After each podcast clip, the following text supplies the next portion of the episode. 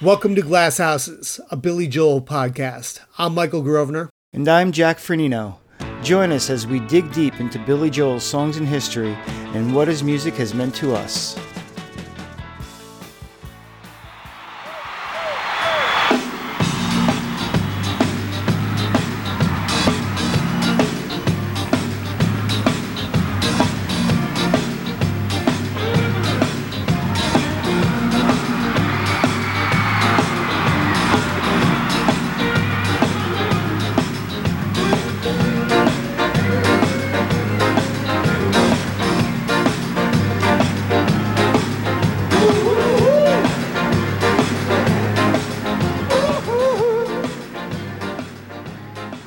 Since his days playing clubs and theaters in the early 70s, Billy Joel was always known for his passionate, high energy concerts. That reputation only grew, literally and figuratively, as he graduated into arenas and stadiums after 1977's The Stranger. That makes his stop at the Spectrum in Philadelphia on the Bridge Tour a unique evening. Billy and the band were in fine form on October 13th, 1986, but Billy seems to be in a much different mood than usual. He's relaxed but not subdued, calm but still passionate. As a result, even the songs most familiar to concert goers sound just a little different here. They're often more relaxed or more thoughtful than usual. At other times, Billy adds bursts of intensity and grit to sections of songs he usually doesn't highlight. That makes this concert a special treat for fans. It's a solid show overall, but one with a slightly different approach to great effect. Join us as we dig deep into Billy Joel live at the Spectrum in Philadelphia, Pennsylvania, October 13th, 1986.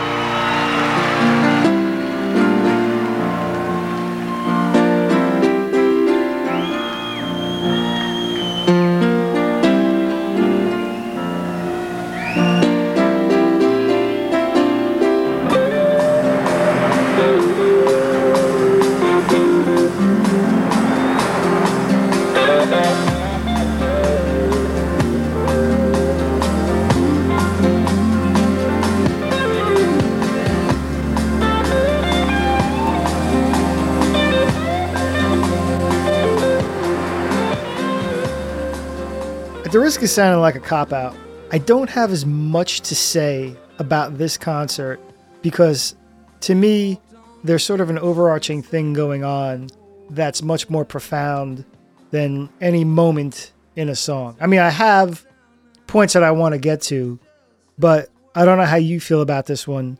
But one of the things that makes this a great show is Billy is in like a very rare, relaxed, reflective mood.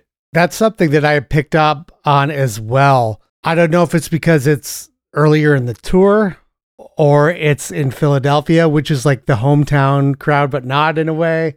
It's a good show, but it doesn't have the New York pressure. He was in good spirits, like the whole run of the show, having a good time. He was loose, he was singing well, and just good energy. Good energy, but it's not the kind of energy we often see from Billy. He seemed to be in the zone in a way we rarely see him. Like we've seen him jumping all over the place. We've seen him not jumping all over over the place because maybe he's in a bad mood. This time around, it just seems, and I've I've had shows like that. I'm sure you have too. It's like you're just reflective, man. You're just in the spot, and you're happy to just sit and be in it, and that works. Even if it's like a big rock band Yeah. and I think that's where he was. We could be wrong. He could have been in a horrible mood and just masking it well. But then again, I don't think he often masks it that well. So I think I'm onto something. here. Yeah. It does feel like he was more taking in the moment as opposed to worried about putting on a show. I mean, they were putting on a good show, but he was more, I think, more just soaking it all in. We've seen plenty of shows where he's defiant and almost like seems like somebody had to drag him out on stage to play.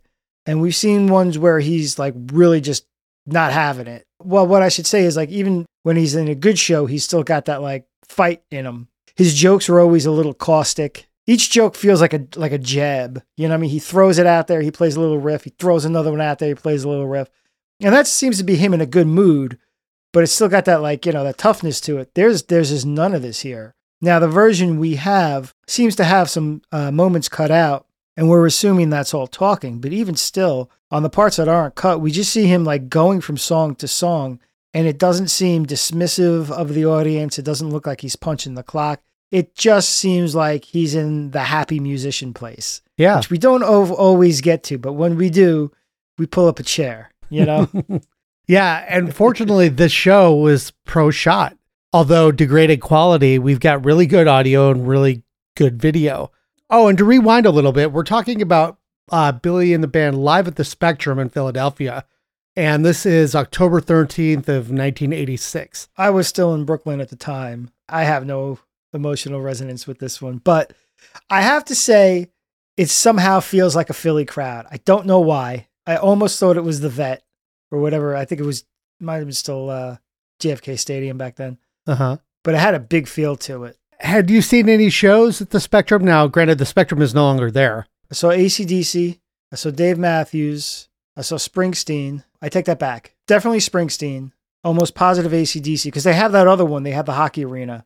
that Oh, where the Flyers play. Yeah. well, somebody's going to kick my ass for not knowing it. But there, there, there used to be three of them down there. I think I don't even know how many there are, but there was a newer enclosed one, and I think I saw Dave Matthews there. Can't remember the name of it off. They always change. Most of them change their names anyway. So Yeah. and it looks like this one did uh, like three times after it was just the Spectrum. It opened in 67. From 67 to 94, it was the Spectrum. 94 to 98, it was the CoreStates Spectrum. I'm sure everyone just called it the Spectrum still. oh, it was yeah, it was always the spectrum. Yeah. No one's calling it by the, the bank names. I think it's yeah, Wachovia Center. I think that was the other one. That was the, the newer one. Okay. Maybe now it's the Wells Fargo Center. I, you know, it's that's why I don't feel bad about not knowing this because they changed the names anyway, and I don't go for sports, so you get what you get out of me. yeah, this venue was open uh, until 2009. That's when uh, its last, you know, sports and concerts and all that went through, and they finally demolished it in 2011. So this is probably about the midpoint of the life of this venue. it was around before Billy was playing it, so you played the Spectrum now. You know. right. It seemed like a character in and of itself. I think more than than some other arenas did. MSG is MSG, but it's like it's too big to be personal. Yeah. The Spectrum was like, yeah, it's Philly. It's a little grimy. It's Yeah. got an old fashioned look to it. You saw all the good bands there. When I saw Springsteen, it was he almost closed it. It turned out to be Pearl Jam that closed it out. They did like a multiple night run there. And I remember because I had the bootleg of the show I was at, I was like, I hear they're tearing this place down. And he wrote, oh, he wrote Wrecking Ball for the Spectrum. Yeah. I'm looking at some of the bands that have played there over the year. I mean, it's the who's who of huge Mhm. pop, rock, hip hop acts over the years. Pretty much Yeah. anyone and everyone that was playing hockey arenas and basketball arenas played there. Yeah, it was a spot, man. Philly's a funny place to have a mellow night, but here we are. yeah. Mind you, this is only about two weeks into the bridge tour. The tour started September 29th of 86 in Glens Falls, New York. And here we are only just over two weeks later, October 13th at the Spectrum here. The opening nights of the tour jitters are kind of out of the way. They're kind of getting comfortable with it and getting comfortable with the setup and everything. They're finally getting to road test some new material, which audience may may have different reactions to, but you know, bands always love getting to play their new stuff. This would be the last full tour uh, of the Lords of 52nd Street lineup. You had obviously Billy, you had Liberty DeVito on drums, Doug Stegmeyer on bass, David Brown on lead guitar, Russell Javors on rhythm guitar and vocals, Mark Rivera saxophone and vocals, and some uh, Simmons drums off to Liberty's uh, Yeah. right side. couple on the side. Yeah. Yeah. Yeah, David LeBolt on keyboards and synthesizers. Billy is continuing the trend of having background singers that he did on the Innocent Man tour, but it's now pared down to two. Uh, and you have Peter Hewlett and George Simms. Doug is not singing on this tour. He did every tour up until this point, but the bridge tour is the first one where Doug is not singing. As much as I love Peter and George, uh, I certainly am missing his vocals here. To give you a little further context, though, there was probably close to 150 dates on the bridge tour in 86 and 87, and we are looking at only seven dates or so into the tour. This was a long tour, probably his longest to date. The Turnstiles tour was a whole nother animal. Innocent Man tour was pretty long in the first half of 84, but you had this one that started at the end of September in 86, and you were going all the way until November of 87 in New Zealand. About 14 months, 13 months of straight touring. Yeah, you wonder if that had a, a- an impact on the on the performance here. It certainly wasn't shaky, but it, yeah, it wasn't the craziest. And you know, tempos tempos seem to be on point. You know, tempos tend to get faster for almost any band. The longer you're on tour, the faster you can play that stuff. That's true. What's up on YouTube is clearly, uh, you know, several degrees of degradation of VHS copy to VHS copy, and ultimately digitized and uploaded. So it's the the fuzziness of that. Keep that in mind, but it, it still looks good. It sounds good. Aside from the Russia shows, this is the only footage that I've ever really seen. Well, uh, some of the London stuff that was done just before, especially the first half of the tour. This is all I've ever seen of it. You know, I like seeing where a tour started and where a tour ended. You know, how the songs and set list choices changed between September of 86 and July of 87 when we see him in Russia. Yeah, and what the song sounded like a little too, just their their approach to them. I mean, the arrangements were pretty much the same, but there's a there's a little bit of difference in how he's attacking them. Hello, Pantheon podcast listeners. Christian Swain here to tell you more about my experience with Raycon earbuds. Our family now has three pairs of Raycon earbuds around the house, and my wife just grabbed a pair of the Headphone Pros to replace some headphones from a company that was double the price. And yes, she loves them. Now, if you haven't pulled the trigger on a pair of Raycons, or even if you have, but you're in the market for another pair because they're just that good, well, now is the time to check them out because they just launched their upgraded model of the best selling everyday earbuds. With Raycon's upgraded everyday earbuds, now you also get active noise cancellation, ergonomic design, and multi point connectivity that lets you pair with two devices at once. New quick charge function, three customizable sound styles, plus awareness mode. Available in a variety of vibrant new colors to complement any and all skin tones. I even have a pair of earbuds in a cool green color. I have tried just about every earbud known to humankind, and these Raycons are fantastic. Seriously, if you've been wanting to check out Raycons, there truly is no better time. You're going to ask yourself why you didn't check them out sooner, and Raycon offers a 30-day happiness guarantee. So, what are you waiting for? Go to buyraycon.com slash Pantheon today to get 20% off your Raycon order, plus free shipping. That's right, you'll get 20% off and free shipping at buyraycon.com slash Pantheon. Buyraycon.com slash Pantheon. Hey folks, Steffan Chirazi and Renee Richardson here from the Metallica Report. And we are proud members of the Pantheon podcast family, where the best of music and podcasts unite. We've got something pretty cool for you. We're giving away an exclusive Metallica merch package worth over $250. That's a whole lot of scary guys, skulls, M72, and other sought after Metallica swag. And we've made it easy for you to win. Follow and share the Metallica report, and you're in the game. Go to pantheonpodcast.com slash Metallica, enter your email, and hit that button to be entered to win. And just like that, you're eligible for our monthly exclusive Metallica merch package. And guess what, rockers? You can enter every month. So just do it. And while we love our global brothers and sisters, the lawyers won't let us ship outside the U.S. Unfortunately, on this, we're we're missing the first song, which was a matter of trust. That makes a lot more sense. Yeah, as opposed to the pressure opening, which he's done before, I think. Yeah, I thought it was a little bit of a daring opening, but it felt like it worked. no, it did, it did. But he was opening with the new song. Uh, he was doing "Matter of Trust." With that being the big single of the day, of course he's going to play it. So it definitely, not knowing that at first, it was definitely puzzling. Going, well, where's where's the hit? Where's the single? We don't see that or hear it, but the video picks up with him walking over the the Yamaha CP80, and the first audio and footage we see is pressure here. It's a good cruise. I know we're missing Matter of Trust, but you can already hear them sort of comfortably in third gear. It's not lagging, but it's not the most energetic, but it feels good. And that's that's where a lot of this show sits. His voice is very consistent in terms of his approach. You know, we've seen him sort of vacillate voices, and this is one where he'll sort of do like what I call the Vincent Price voice, or and then he'll like come off that and he'll do something else. And this one, he's not. He's about. ah, I give him a solid seventy-eight percent Vincent Vincent Price, but he stays right at that seventy-eight the whole time. So it's not overdone. He's not like amusing himself.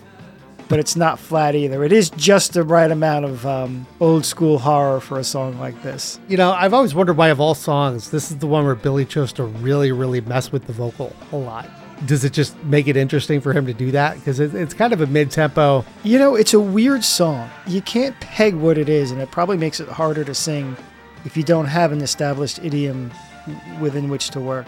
There's a whole bunch of uh, prepositions, but yeah, that's my theory that I just thought of. Uh, you know, one thing too that I'm noticing out of the gate is uh, band wardrobe. Somehow, some way, this feels even more 80s than the Russian tour next year. The clothes Yeah. are bigger and baggier, and just have much more of a Miami Vice thing going on. Even then, Maybe they didn't want to go to communist Russia looking too flashy. They had to bring it down a little, right? yeah. Yeah. well, when they went to Russia, Liberty's wearing the uh, you know American flag shirt and all this stuff, and they're all like, "Lib, you might want to scale that back." And he's like, "Nah." I still live. That's right. it's in the name. That's right. Exactly.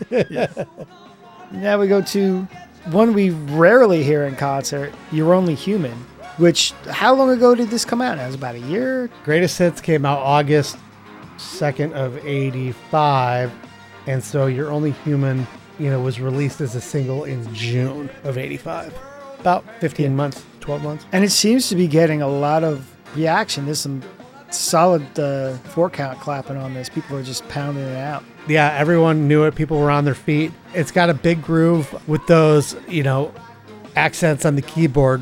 Even before getting to a hook, so to speak, it's recognizable. This translates a lot better live than I thought it would. I thought this was going to be always too landlocked with sort of 80s studio production. Yeah. But really, I think as long as you have the right synth, you can make it happen. And you know, LeBolt played on the album version, so mm-hmm. he programmed those keyboards. He, it's his sounds. He's dialed it in. It worked surprisingly well, like you said. And seeing how well it worked, I wish they would have given it a little more life. I could see it dropping by Storm Front. Things had to make way for so many other songs, but I, yeah, it would have been nice for this one to at least make a little bit more periodical appearances. I did like the, the scatting and the guitar fills at the end.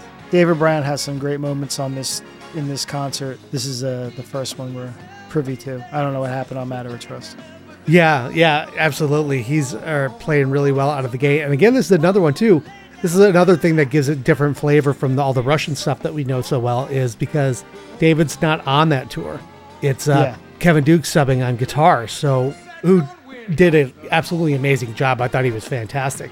But hearing David in this era was really interesting, and I, I was trying to key into him quite a bit as a result. So this rolls right into Piano Man.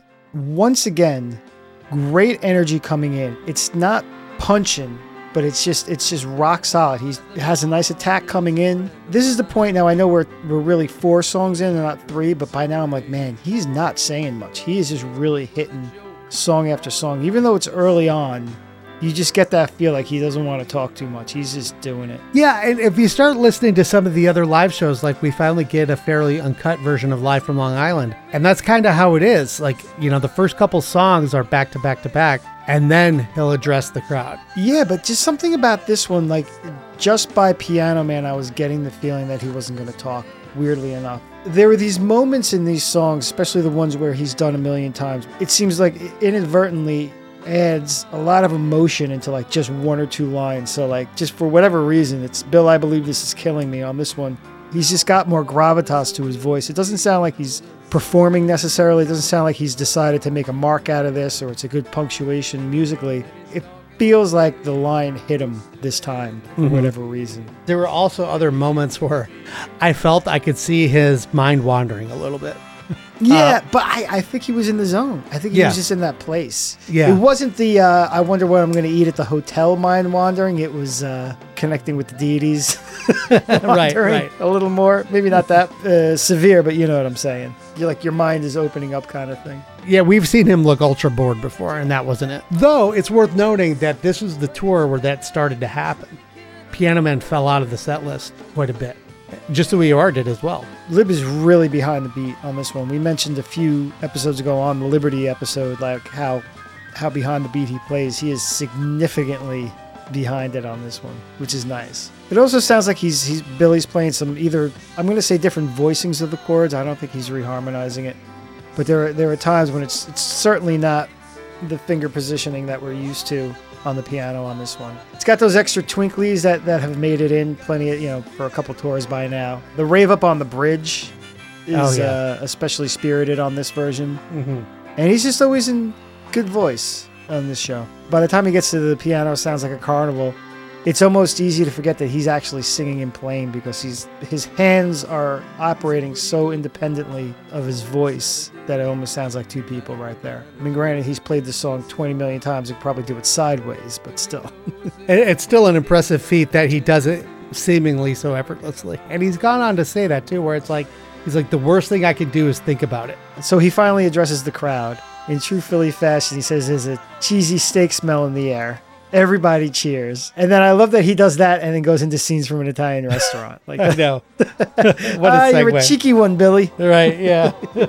this one too, it's like nice and early. We're so used to these a lot of these songs like Piano Man and Scenes like anchoring the bottom end of the set and it just has such a different life early on. It just has such a nice nice different feel. This is another song too that really showcased Peter and George on vocals and I thought they were a nice addition. This is the first of quite a few great Mark moments as well. Mark, I think Mark and David really shine in this one. There's some interesting harmonies going on uh, around the horns on this one. The rock and roll sax solo is really different than what we're used to. Mark stays fairly close to the originals. This time he just he just threw caution to the wind. He really played his own thing here and it sounds great. Billy uh, vocally hits my sweet romantic teenage nights like you feel like the spirit moved him this night on this on that line he just really came from the heart came from deep down in the cockles this one yeah. But you know, much like he did on the record, where he just kind of goes into this other place in that line, and it's like, oh, hello. And this is the point where i wrote down i said there's something indescribable about how this is a great show it sounds warm and wet like wet audio wise mm-hmm. it feels like the circus came to town and i don't know why that's the best way to describe it but especially on this one it just had that feeling of like a whole community just dropped into this arena Right. and they're going to pull up stakes but we're all part of the same show for a couple hours here Yeah. Again, you'll probably find me making comparisons to the Russian shows because that's the other big document we have of this tour. I got so used to how that song started, that show started off where they just had to fight to get the crowd to loosen up and be part of the Right. show. Not here. nah, yeah. nah. He's got them from uh, note one, as far as we know. yeah you know, with the stage setup, it's it's very similar to what we saw on the Russian shows. However, because of the configuration of the venues they played in Russia, there was nobody behind them. There was people way off to the sides and then obviously in front of them, but behind the stage it was just black curtains. And so it created quite an interesting black backdrop black backdrop uh, behind the the band and the stage. Here, which is how the show was intended. The stage is in one end of the, the venue, but audiences all around it. And it, it creates a whole different kind of interaction, which we'll see throughout the night. and there's a lot of wandering there's a lot of playing to the to the back of the stage After scenes, we're sticking in stranger land here for a bit. We go into Vienna, and for this era, it's it feels like an incredible treat. I don't have stats on it, but I, I feel like this song fell away for a long, long time. And so hearing it here, it felt so fresh and so so moving. For a night when he's this reflective, Vienna's the song to go with. keying into the vocal a lot on this. And, you know, we've talked about how Billy's voice has aged over the years. Obviously, that's how it happens with singers. You know, with Billy, as he gets older, still every now and again, you'll hear elements of what I call the younger Billy, like the 70s Billy. This is one of those songs where he goes into a voice in a register and sings with the quality that he was doing back in 1977 and 78. He starts to change voices a little on this one, but he's not wandering like he does sometimes. He seems to be going more with the flow of the song than chasing a whim. hopping back into Nylon Curtain territory with Allentown after this. I don't know that I've seen these two songs back to back often. I don't have too much to say. It was a great performance. Uh, the haze really stuck out to me. Other than that, it was just solid, but nothing, nothing you could point to. Nice to see David Brown's guitar solo on this tour. But yeah, just a nice, solid, solid performance. Yeah, a little similarly with Goodnight Saigon, but his high notes are really vulnerable here. And again, it doesn't feel like acting as much. And even if it was, that would be fine because he is dramatizing it. I mean, I- well, that's the point of the song. You know, it sounds more like a vulnerable person, like a person that's maybe in the jungle a little scared there. Yeah. you know, yeah, that and like sometimes he he says, "Remember Charlie?" close to the album. Sometimes he really punches it punches Charlie. with a growl. Yeah. And he's he's as as with everything else in this show, he's right in the middle on it. He gives it a little grit, Yep. but not as much as he has uh, in other performances. Yeah. Saigon here and Allentown as well. These are two songs where, again, by the time Russia came around, you could tell he was spent vocally. His voice was just ripped to shreds. And it gave those shows some character. It made them feel a little more emotional in a way when in reality it's him just trying to hit the notes. Here, his voice feels so much more rested. He's hitting some of these notes with a lot less struggle. Now, I'm not going to say effortlessly because he's certainly putting in effort, but it he, he's getting there without pushing here. Next one is uh this is an interesting one. I think this is a highlight. Is this is the time, which is apropos because it's Yeah. the bridge tour. He puts a lot of grit in his voice on this one, especially on the second chorus. And I think it gave this song much needed character. I I have a soft spot for this one, even though I think the lyrics are a little scattershot and it's a little cheesy. But I think, you know, there are times in it when he touches a, a nice, genuine emotion. And I think just going for it here and throwing that grit in Mm-hmm. finally brought that one out. Same thing with Yeah. Mulberry Street. It's like he's not like really going for it like he does live, and it just works so much better live. This song here, uh, my two words on it are David Brown. I mean, he just shines in the tastiest way. The big thing I would say is that on his solo, he really, really was messing with the rhythm.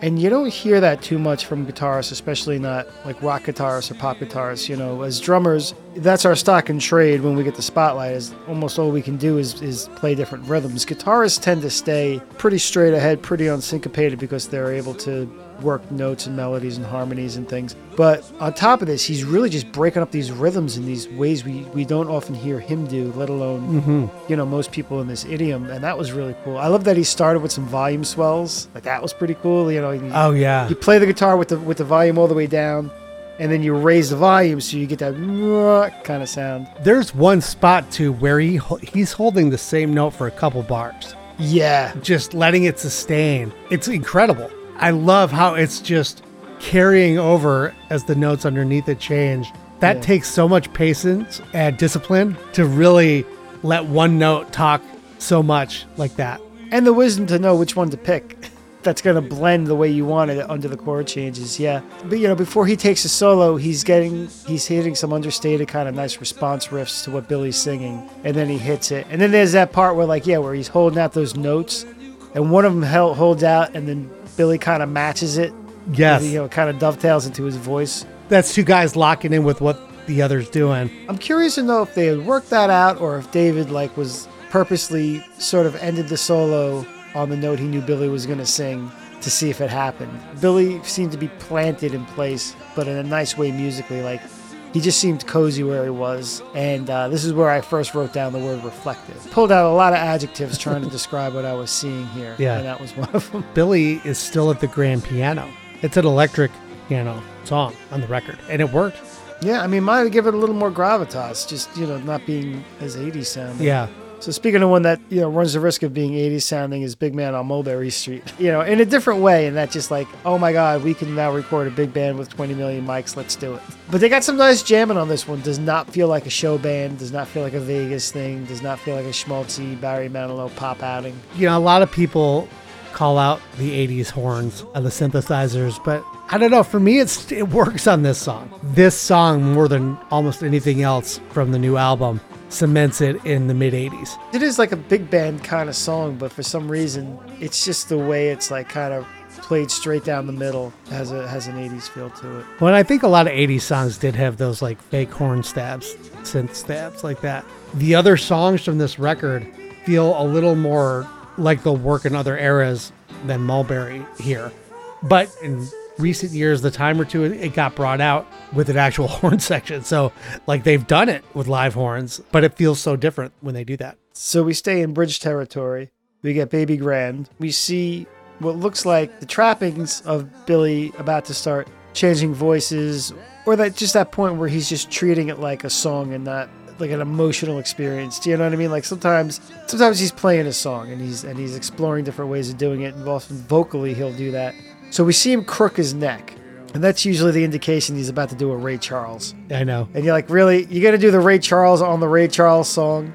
There's no impersonation here. Thank goodness because it, I, I think it worked better if Billy's not doing too much of that impression. Visually, they had a really nice blue light on Doug as he's playing the upright bass on this song. And much of the rest of the Yeah. stage was dark, but Billy and Doug. Doug's not doing anything fancy, but he usually doesn't play upright. The bass in a song like this is clutch, so it's the one to do. Doug has always been a quieter guy. He he was never the flashy performer player. You know, anytime I get to see, you know, the cameras cut to him or him get a little love in the lighting department, it's it's always nice to see. Doug can be pretty subdued as a as a player as well. He's a little more animated. He's got a little more pep in his step on this show. It really is a very intimate performance of the song, even at the Spectrum. I think what really drives that home is uh, he makes a couple of minor changes to the lyrics. It might have been only one. I think there was another one, but the one I wrote down was say instead of saying um, "But my baby grand came home to me," he says "But baby grand came home with me." Just something about saying it like that personifies it, and it makes it less of a song about a piano and more a song about a feeling or a concept. When you say "But Baby Grand came home," it sounds like somebody's nickname, not obviously Wooden Ivory. It's more about my love came home to me, you know. Going into uh, Angry Young Man here, a lot on this tour, it was early in the set, if not first. It's interesting to see this as we're getting closer to mid set, especially coming out of Baby Grand. Really solid performance. Personally, I love seeing Dave LeBolt on the, the song. I love his synth work. He's a ball of energy. And I think finally on this tour, giving him like a sparse keyboard setup on a pole that ro- when it rotated, he was not in the Emerson, Keith Emerson cage Yeah, keyboards Keith anymore. Emerson land, yeah. yeah, you know, he got to explore, and then you know, you had songs throughout the set as well too, where he uh, busted out the guitar, so he was moving around. But I just loved his energy on on this show and on this tour as well. Two years ago, almost three now, we did the uh, the bridge tour, and I think you would mention that he was just playing a controller. They were switching all the sounds beneath the stage or somewhere else, right? Yeah, it was an article we read in the Bridge Tour book. Yeah, I believe it was essentially just a MIDI controller, um, and everything Yeah. was being controlled underneath, which was pretty revolutionary for back then. The big thing they wanted was a very clean stage. If you notice, there's no monitors, no amps visible. It's all under the stage. And if you look on the over the head shots of the stage, you see grates all over the place, and that's where all the monitors and everything, um, except for Liberty's giant monitor. um, I think Yeah. that's still there. Because yeah, because you can't cheat that. Yeah. yeah. If you've ever wondered why like somebody has five keyboards, because uh, you know you think of a keyboard as just having all these different sounds, but different keyboards had different attributes and qualities to them. So you wanted to have a few of them. You know, we're talking about synthesizers now. Obviously, you know, in the 60s and 70s, your Mellotron, your Hammond organ, and your your your other things all sounded very different. Yeah. When you saw, you know, something like Live from Long Island, you saw like a bunch of keyboards back there because you know he just needed all those different sounds. When you think of the keyboard itself as just a controller, meaning like you're just pressing the buttons and that can be sending a signal. It depends on what what that's sending the signal to is going to trigger the sounds and go out. So the keyboard itself, the, the keys are just uh, controlling that. So what they could do was he could just be playing whatever, and they're making any patches they need out of sight. I don't know if like he's going into one machine, and and somebody down there can just change all all the patches he created, or he might have a different a couple different synthesizers down there. He might have a couple different brains, and somebody may be either manually pulling the plugs out in between songs, or they just have it where they can switch to you know they could switch to whatever one they're all daisy chained together. There, was two uh, two keyboards on the stage. There was actually four. There was two, I believe it was two Yamaha CP80s on the stage, and two of the essentially MIDI controllers.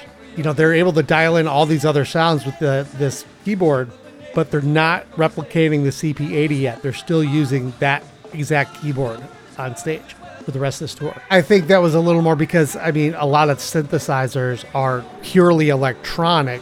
The interesting thing about the Yamaha CP80, it still has mechanics of a piano. That's why there's the big long flat top. And you can actually see it when you see Billy flip over the CP80 in Russia. Yeah. There's hammers and strings inside that keyboard, giving you that, that unique percussive attack. And so it may have still been a ways out for developing how to recreate that. We get a whole bunch of 80s and we get like sort of the most intimate sort of reflective he's going to get really from saigon on he's really sitting in this unusual emotional place it seems for him on stage But now we're going to loosen up a little because now we're in, in more familiar territory with mm-hmm. Angry Young Man. But when you consider that two of the last three songs were ballads, it feels like a reset. Yeah, it's almost like after the intermission. Exactly. Yeah, you had three songs from the new album, and the most rocking one was still like a kind of laid back jazzy thing. Mm-hmm.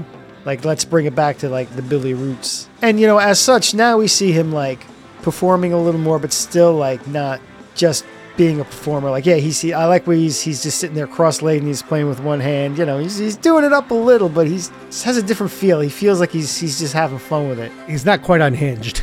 Yeah, yeah, and it's not like a feat of strength. Like, you know, sometimes you do show off for the audience because they like that sort of thing. Sure. You know, you know, sometimes that's just the thing you do, especially uh, in an arena or something where you, you have to make that point.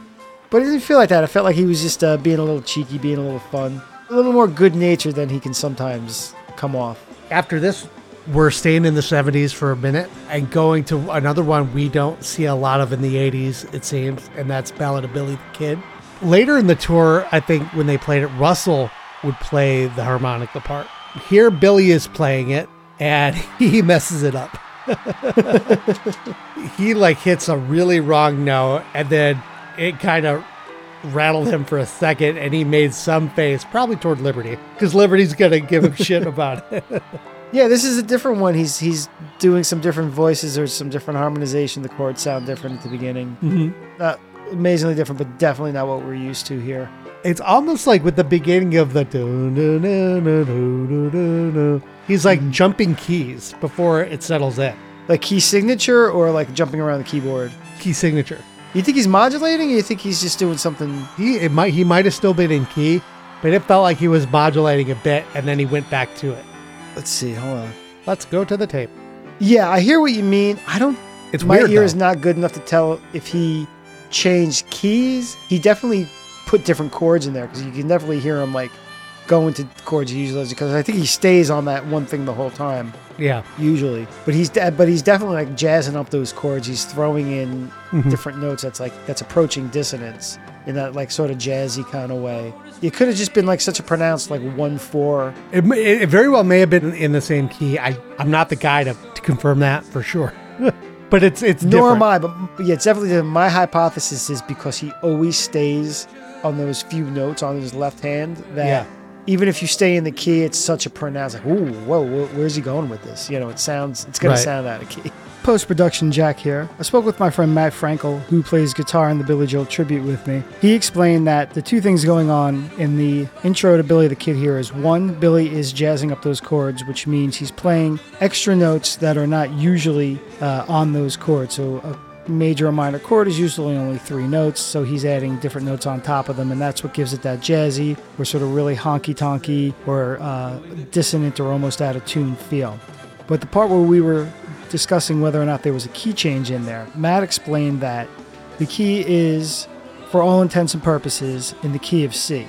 However, he also uses an F major chord in the song. Now, F major is not in the key of C, but C is in the key of F major, and they also share a lot of chords.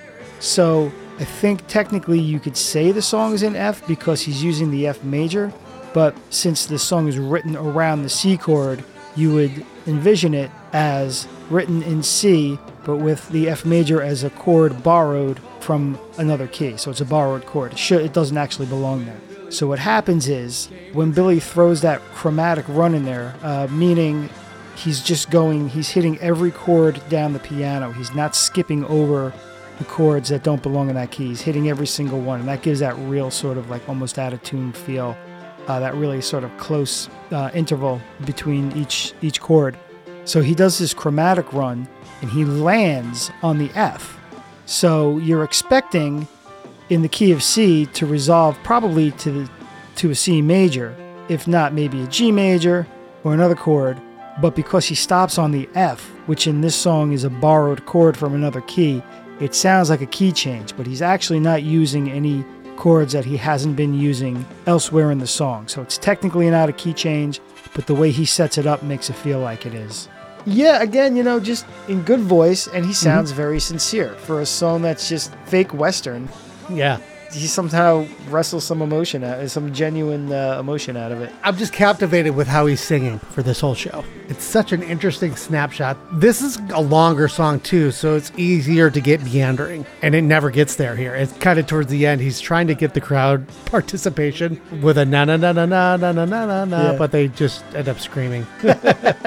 You know, there was like ten people that are like, "No, that's what we're supposed to. You guys ruined it." right.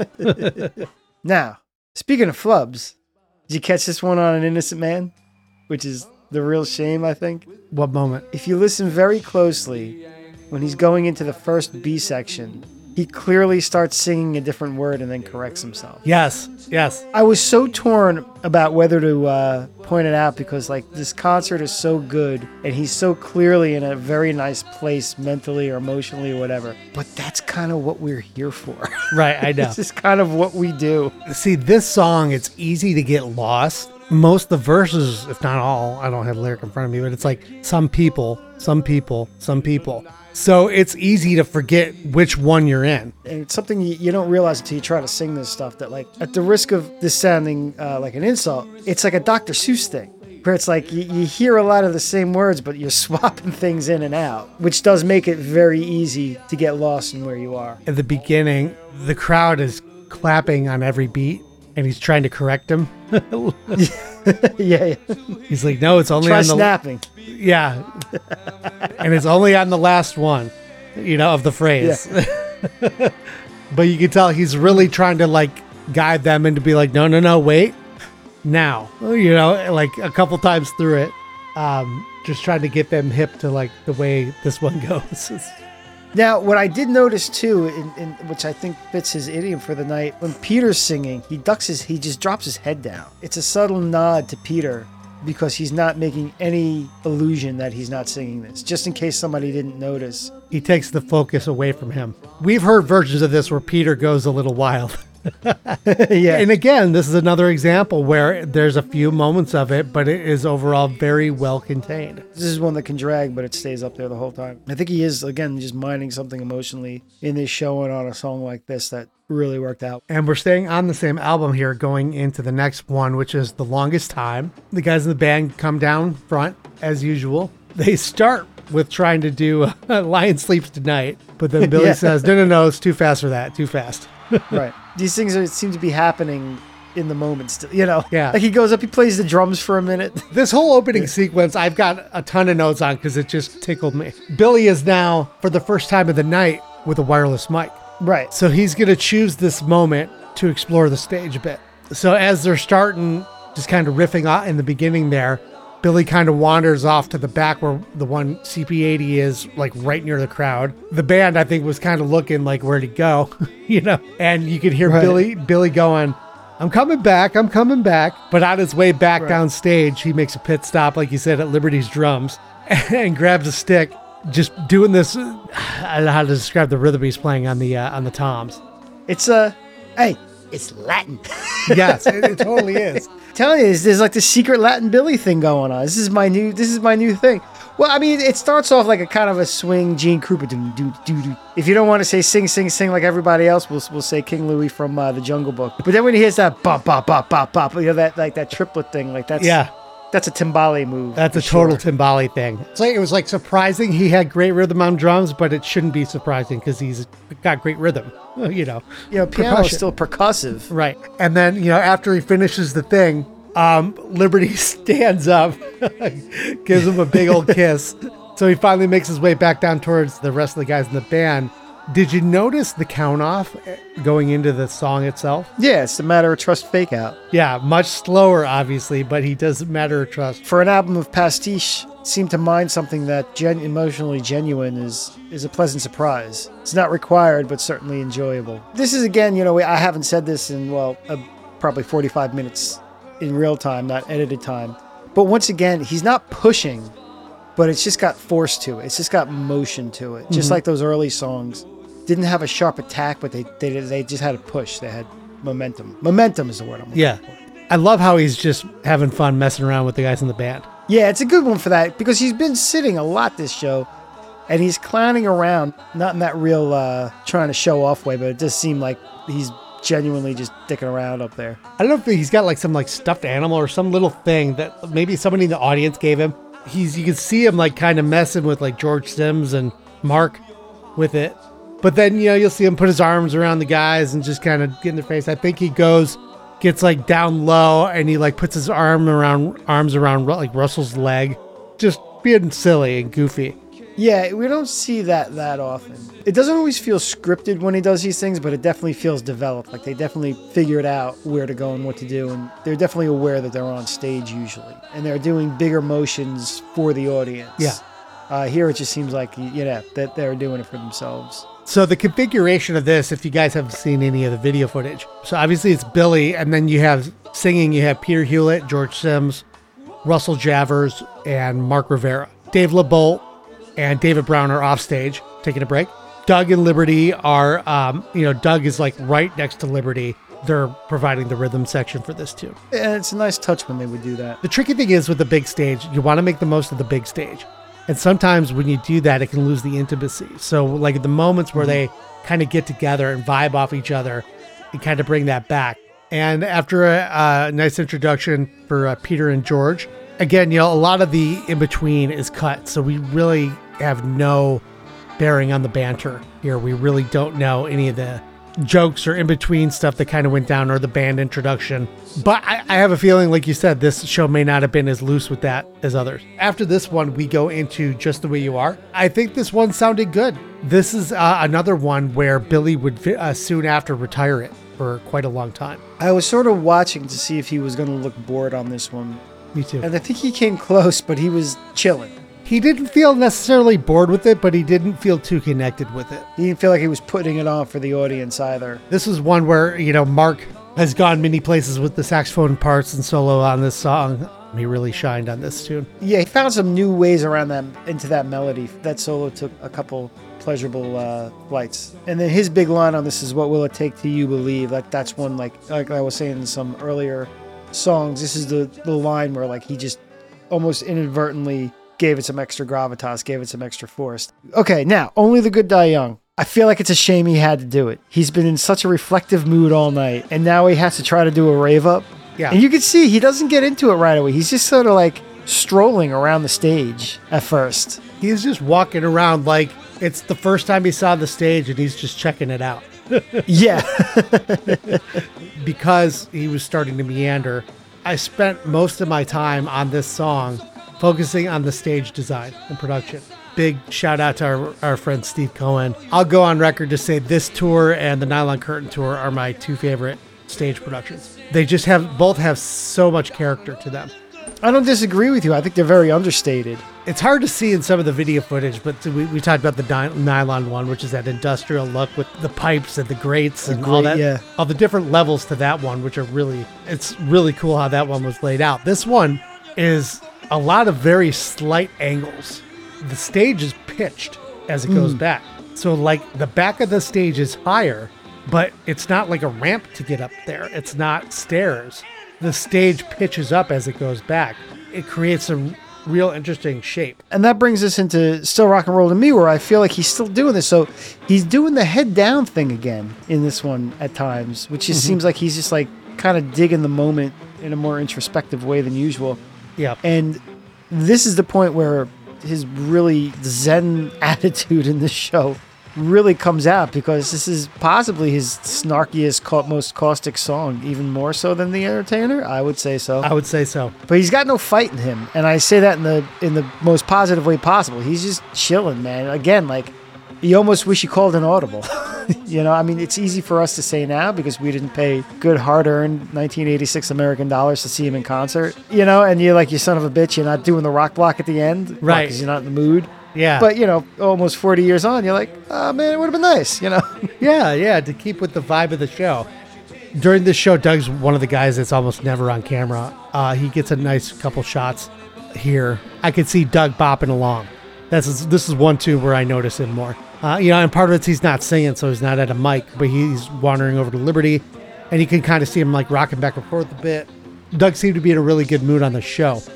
You know, knowing how things were near the end and things weren't always great, yada yada. Seeing moments like this where he you know, he and the band just seem to be having a great show, great time. I, I love seeing that. You know, it's like the whole Let It Be, Get Back Beatles thing, where it's like the Let It Be documentary paint, painted it as like, oh, you know, this was the end of the Beatles and things were really dark and things didn't go well. But then, you know, when they recut it as Get Back, it's like, oh, wow, there's, you know, Paul and John laughing like they did 10 years ago. Sure, there were the dark moments, but there was a lot of fun. And I think that's the case for this bridge tour. Like, we know how it ended, we know there was the seismic shift at the end. We talked about a lot of those stories, but there's almost 150 shows. There was a lot of light, a lot of good moments, a lot of fun. Now, sometimes a fantasy. Yeah. You can't watch him in 1986 at the CP80 and not watch him flip the damn thing over. It's I just know, like, I kept you're just waiting, for it. yeah. You know, I noticed the lights weren't nearly as aggressive during this song as they were in Russia either. So that's something to Yeah. say. Ironically, you could see the people dancing behind them. That's true. on the side. That's true. Yeah. At the end of Still Rock and Roll to Me, that's when he walks over to the CP80 and does the you know, at the end of Still Rock and Roll to Me from the CP80, and they almost immediately go in. That's Right. been the one-two punch for a minute. Like they were doing that on the Yeah. Nylon Curtain tour. Again, you see him opening up a little more. He's definitely engaging with the audience, but he's not as like over the top as he could be. There's sometimes when he's doing some pantomime, but it's still somehow a little controlled. Uh, Dave LeBolt, however, with that guitar, Ooh boy. is doing some heavy lifting there. Yeah, he's got the kicks going on, and The more I look at this, because the lighting is, is bright and he's on the side of the stage, it feels like it makes sense here how and why he's more just riding the wave because he just seems to blend a little more with the people behind him. You know what I mean? He seems like he's part of the dance party, just the way it's shot. he's seeing Elvis Costello now. Yeah, right? Another killer guitar solo from David Brown, just laying it out at the end. yeah, he's got a lot of moments in this one. This was this is another great example of it. And you know, for another guy who's not a big spotlight guy, that's one thing I always kind of loved about that band. Like they weren't they weren't rock stars. They weren't like craving to be like in front. Undersung point, yeah. You know, it's like they were serving the song and like David could step out and rip it, but like he's not doing your stereotypical guitar god thing. Even though he's he's a capable guitar player, but like he was just, you know, stepping up enough, playing his thing, then coming going back. He's doing the Mark Knopfler, you know, not only because he's finger picking. Now we're definitely ramping up, you know, even though it's not the same kind of vibe he usually has. Now we're into, you may be right, this is clear rock block territory. Oh yeah. and, you know, he's really hamming it up now, which, you know, makes it a good balance. Like, you know, you started off, or the most of the show, I would say, the audience was getting treated to a different side of Billy. Lest you're going to go home a little disappointed Right. you're getting the the rave up that you paid for or expected at least as we've said you know billy has sort of trained his audience to expect a certain amount of consistency like you know what you're going to get you may be right, has been near the end of the show since 1982. having your audience expect that consistency makes it harder to step out of that box On this performance in particular, something I didn't see a lot on on footage over the years was you get to see some cool moments of uh, David Brown and Doug Stegmeyer vibing together, and Billy's starting to get a little uh, get a little looser. He comes up behind David Brown and like hugs him from behind, like he's he, he was almost treading into drunk uncle territory for a minute or drunk friend. I think he does that with David, that kind of stuff with David because David doesn't react to it. Like David's not a let loose guy on stage and he doesn't play back really. And so it kind of makes it a little funnier in a way. And so David kind of gives a little chuckle or something like that and then keeps playing. again it's that you know palpable but indescribable thing where it's like dude it's the middle of the 80s he's coming off an innocent man they are dressed as you said like miami vice and yet somehow this is a great intimate show. Like we shouldn't be fawning over a 1986 performance. We shouldn't be this happy with a concert that has liberty also playing electronic drums that look like giant stop signs. You know but it works. The solo on this is one that Mark often uh, will go in many places with, especially the last 20 years or so. This is one of the performances of that solo where he's actually sticking fairly close melodically to the to Richie. I wonder what the decision is like on some of those parts. You know, is it night to night? Does he uh, does he do it in the moment? Do they have a discussion sometimes? Near the end here, we have some women jumping up on stage to uh, hug and kiss Billy. Yeah, a woman even gets on the mic and yells, "Philadelphia loves Billy Joel," and uh, He just Dude, goes, It's a Philly thing. People have no respect for the stage in Philadelphia. folks, okay. I wish you could see the video. Because, you know, we talk about Billy kind of cruising in the same gear most of the show.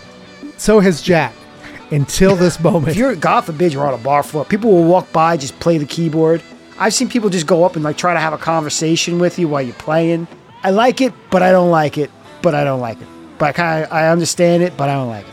Yeah, he says, I love you too. See you later. and he ducks off stage. Oh, As- after he runs away from them, smartly so. wouldn't you? Yeah. Oh, yeah. We have a bit of an encore break here as everyone ducks Yeah. off stage. And then we're back from it with Uptown Girl. what I like about this sequence here, it's like the two big flashy 80s pop hits and then like the Phil- the original Philly special. Right. And that's how he ends this one. Quite an interesting way to end it. With Uptown Girl, the guitars are really up in the mix.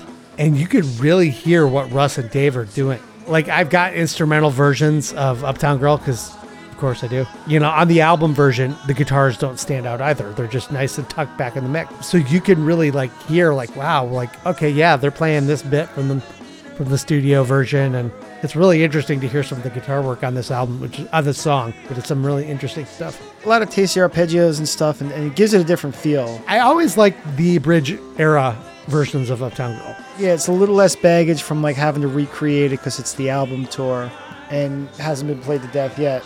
Yeah, it's right in that sweet spot where it, it still feels good. They settled into a nice tempo with it too, where it's not just too off the charts fast. Tell her about it might be one of those songs that's probably good. You don't hear it too often, so when you do, you're like, all right, I can dig it. I, I feel like I could grate on you if you have to hear it too many times in the supermarket. But what a great end of the show kind of rave up thing, you know. Yeah. When you once again shake off the baggage of it being the album tour, so you have to do it probably a little closer to the record, right? You know, and it's the, it's the end of the set. Right. Everything's just hanging loose at this point. You know, I know a lot of people have talked about some of the cheesiness of it, but it's like this song, you know, I'm a from Metro Detroit, so I'm a Motown guy.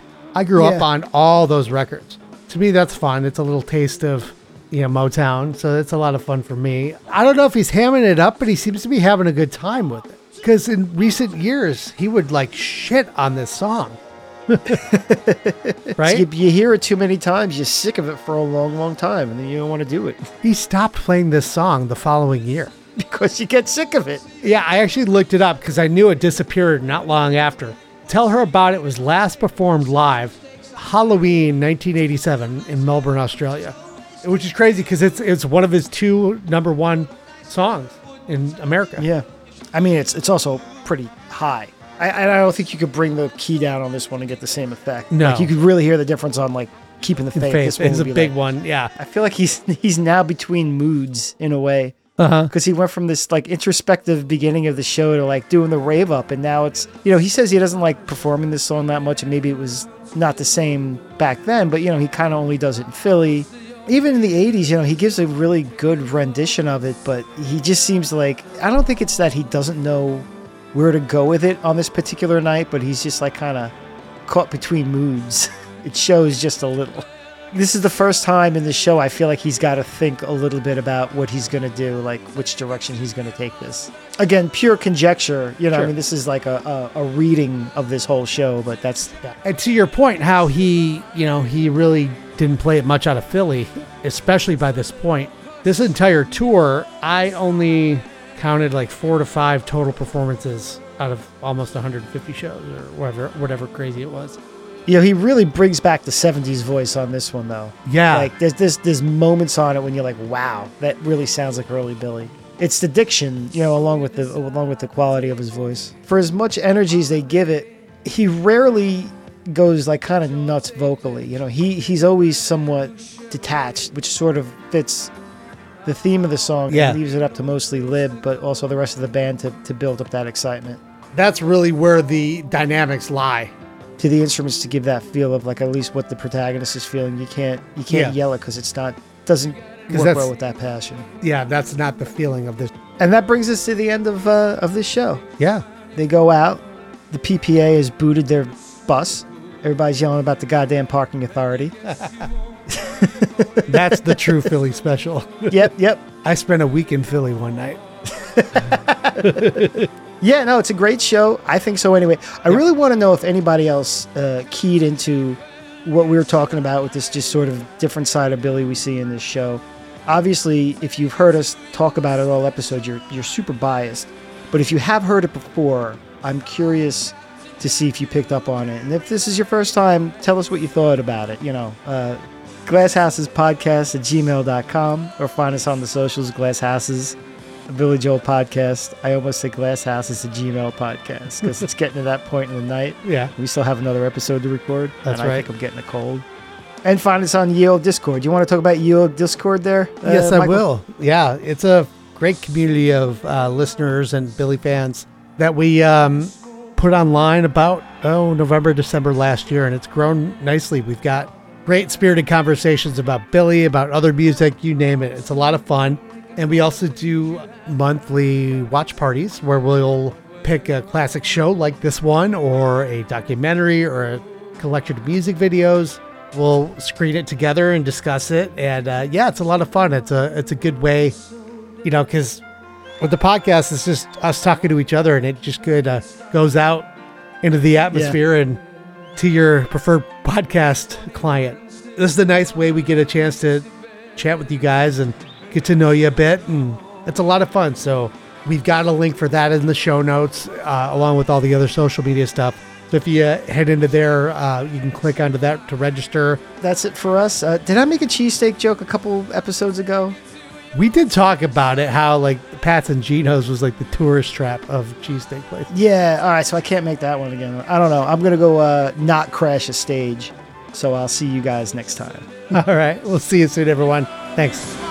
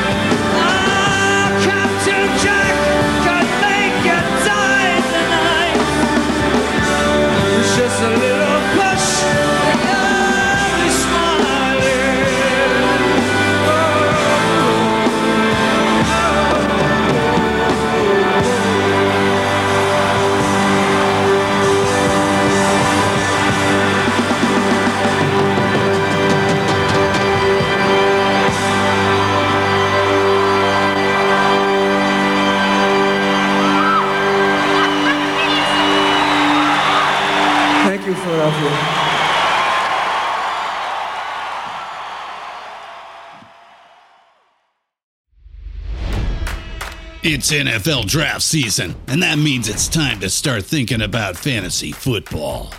FantasyPoints.com features industry leading experts and prognosticators using proprietary hand charted data to help you score more fantasy points. FantasyPoints.com is the place to go for whatever kind of fantasy football you play. Whether you play fantasy football, daily fantasy sports, or do a little bit of everything, Fantasy Points has the meticulously researched content to guide you to victory. And why wait for the fall? Fantasy Points also covers the new spring football league, the UFL. Join the guru, John Hansen, Scott Barrett, Joe Dolan, and other massive names in the fantasy football universe with an exclusive offer. Use code Pantheon for 15% off any fantasy points package, including the all in package, with access to every article, tool, and data nugget that Fantasy Points has to offer.